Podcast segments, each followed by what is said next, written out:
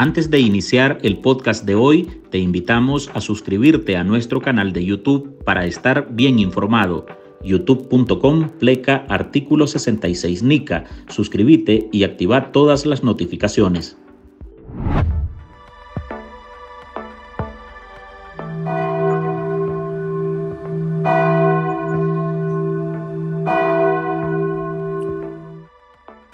Tres sucesos trascendentales ubica la congresista republicana María Elvira Salazar entre las pruebas de las violaciones a la libertad religiosa que impulsa el régimen de Nicaragua, mismas que se han agudizado a partir del 2018. Un sujeto desconocido lanzó un artefacto explosivo en el interior de la Catedral Metropolitana de Managua.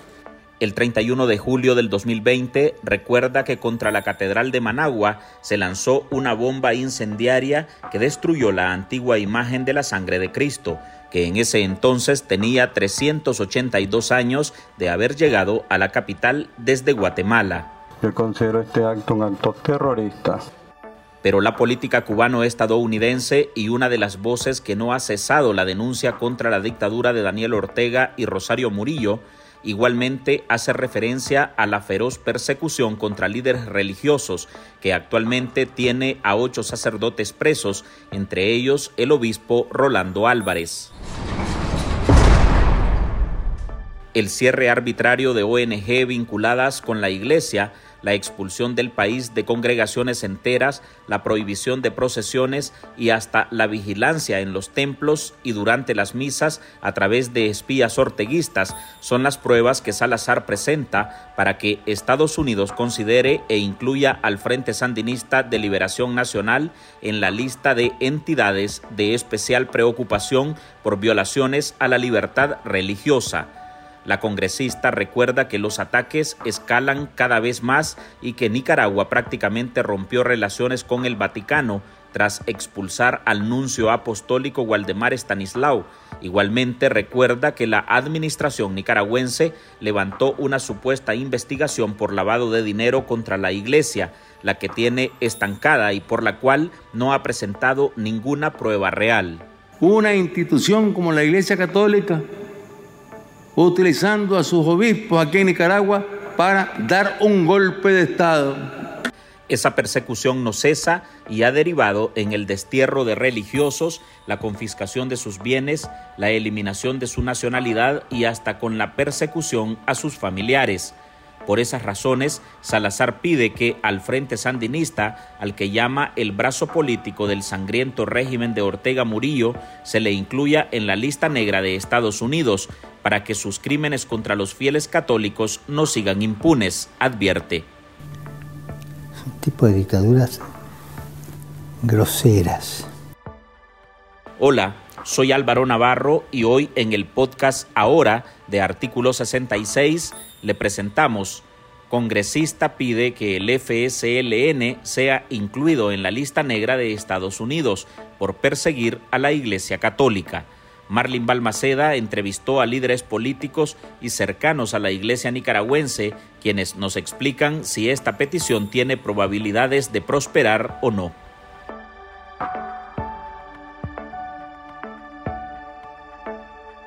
Que sea el pueblo el que decida y no la mafia que está organizada ahí en el Vaticano. Esos constantes ataques contra la Iglesia Católica y las acciones represivas contra los religiosos nicaragüenses o contra quienes estén ejerciendo su ministerio sacerdotal en este país, que se encuentra bajo las botas de Daniel Ortega y Rosario Murillo, llevaron a la congresista María Elvira Salazar a pedir al Departamento de Estado que incorpore en su lista negra al FSLN por perseguir a la Iglesia. Porque apelábamos a los famosos mediadores, que eran golpistas también, todos los curas que están ahí como mediadores eran golpistas.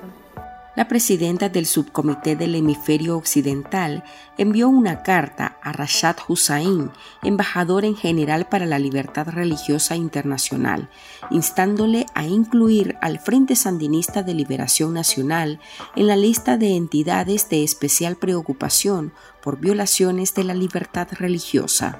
Nos tienen encerrados en la curia episcopal. Aquí vamos a permanecer sin irrespetar a la policía. La dictadura orteguista ha ordenado una persecución contra la Iglesia nunca antes vista en la historia de Nicaragua. Actualmente tiene en la cárcel y bajo aislamiento al obispo de Matagalpa y administrador apostólico de la diócesis de Estelí, Monseñor Rolando Álvarez, de quien no se tiene noticias desde el 25 de marzo, pero en prisión o bajo arresto domiciliario, también tiene a otros siete sacerdotes, a algunos bajo acusaciones de supuestos delitos comunes y otros bajo investigación por supuestamente ser partícipes de una red de lavado de dinero que opera desde la iglesia. Es una dictadura, la dictadura perfecta Frente a ese panorama, la congresista recuerda que desde 2018 los religiosos nicaragüenses han sufrido más de 500 ataques y demanda que esas acciones arbitrarias e injustas no queden en la impunidad.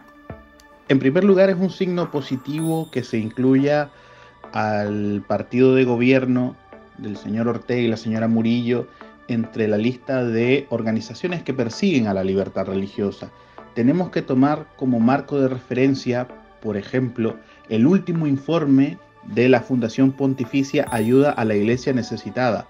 En este momento, Nicaragua es el único país del hemisferio occidental donde ser cristiano, donde profesar la fe católica es sinónimo de persecución y por lo tanto en este informe Nicaragua ya aparece dentro de la lista de países donde se persigue al cristianismo, en este caso a la Iglesia Católica.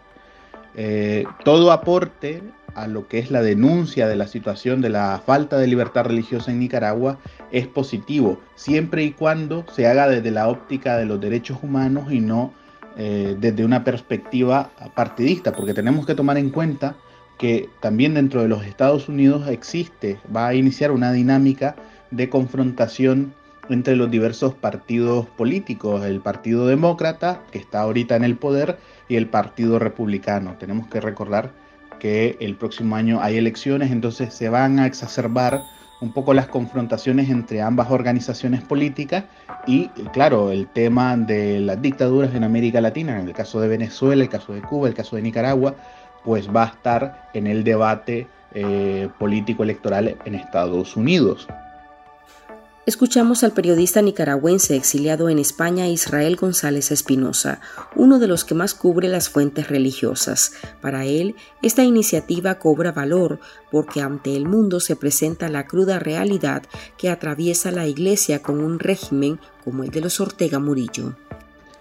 Y en este caso, ¿cuál sería la repercusión de que el Frente Sandinista estuviera en una lista de organizaciones entre las que están el grupo Wagner, que es el grupo eh, mercenario eh, que está siendo pagado por el Kremlin eh, para intervenir en la guerra de Ucrania, por ejemplo, o el grupo islámico radical ISIS, pues un desprestigio enorme para esta organización política, para el partido de gobierno de Nicaragua, donde evidentemente hay un plan sistemático de parte de las autoridades del Estado de Nicaragua, presidido por Ortega y por Murillo, para aniquilar, arrinconar y destruir todo signo público de la fe católica en Nicaragua. Yo creo que es un paso importante en esta lógica de denunciar internacionalmente lo que está sucediendo en Nicaragua. Para el vocero de la Unión Democrática Renovadora, Luis Blandón, las sistemáticas violaciones a los derechos humanos de las que no se han escapado ni los sacerdotes se han constituido en pruebas irrefutables. Por ello valora que la propuesta de la congresista podría salir a flote. Hay elementos de sobra que prueban todo lo que ha venido haciendo la dictadura, confiscación de bienes, sacerdotes y obispos encarcelados. Hemos visto cómo prohibieron en Semana Santa las procesiones. Es decir, están atados de brazos. Así es que este tipo de iniciativas ayudan a dar a conocer al mundo todas las vulnerabilidades que hay a los derechos humanos en Nicaragua, así como hay a la libertad religiosa, hay también a la libertad a circular libremente, a poder ejercer tu derecho al voto y un sinnúmero de cosas que en Nicaragua la dictadura nos ha quitado durante todo esto la Iglesia Católica, en el marco de las protestas sociales, decidió denunciar la represión del Estado y abrió las puertas de las parroquias para albergar a ciudadanos que huían de las balas de paramilitares y policías, que bajo órdenes disparaban a matar con el objetivo de disipar las manifestaciones de 2018. Al regresar, nuestros entrevistados hacen énfasis en el caso del obispo preso, Monseñor Rolando Álvarez, un caso que ha disparado las alertas a nivel mundial sobre los índices de persecución religiosa en Nicaragua. En artículo 66, un equipo de periodistas hemos asumido el desafío de seguir informando sobre Nicaragua pese a la persecución, las amenazas, el exilio y el bloqueo impuesto contra la prensa libre Mantener esta trinchera en defensa de las libertades públicas de todos los nicaragüenses es un compromiso que hemos asumido porque Nicaragua nos necesita. El desafío de financiar el periodismo que hacemos sigue vigente y siempre podés ayudarnos con una donación para garantizar la sostenibilidad de nuestra cobertura noticiosa, de las investigaciones que realizamos o la producción de este podcast. Tu contribución ayuda a mantener viva la llama de la libertad. No nos dejes solos. Unite a nuestro programa en artículo66.com pleca donar y contribuí con lo que te sea posible. Toda ayuda, sin importar el monto, es infinitamente vital para nosotros. Recordá artículo66.com pleca donar. Muchas gracias. Yo pensaba que eran mediadores, pero no están comprometidos con los golpistas, eran parte del plan con los golpistas.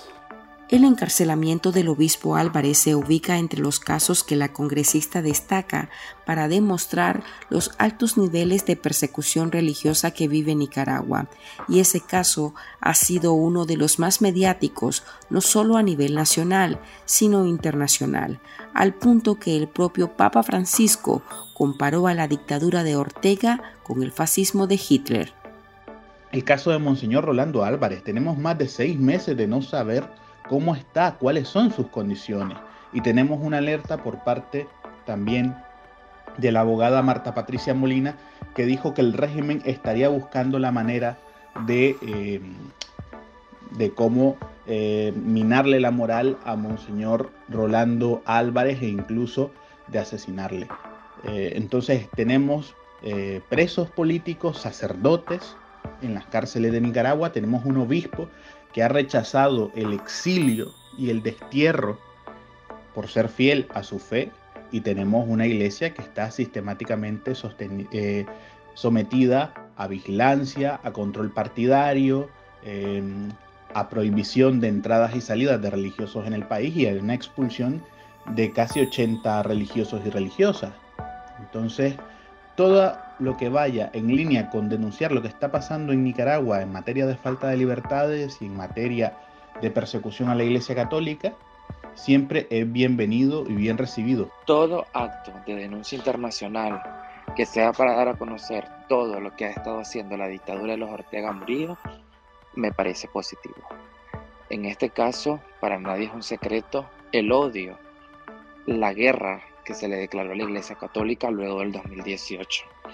Hemos visto a sacerdotes encarcelados, tenemos al obispo Álvarez encarcelado y hemos visto como muchísimos sacerdotes no han podido ingresar al país. Es importante dar a conocer al mundo de que en Nicaragua se ha quitado también el derecho a la libertad religiosa, a como lo establece nuestra constitución. En caso de ser aceptada la iniciativa de Salazar, el FSLN entraría en esa lista donde ya aparecen organizaciones terroristas y criminales, como ISIS, los talibanes y el grupo Wagner, incluidas por su deliberada persecución contra grupos religiosos, mediante tácticas inhumanas como la tortura, la detención prolongada u otras denegaciones de derechos humanos básicos.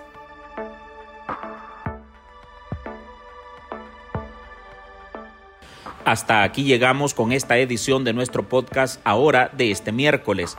Recuerde que usted puede sumarse a este programa a través de nuestra línea de donaciones para que podamos seguir ejerciendo el periodismo libre y defendiendo las libertades públicas. Deje su contribución en www.articulo66.com pleca donar. Soy Álvaro Navarro, gracias por escucharnos.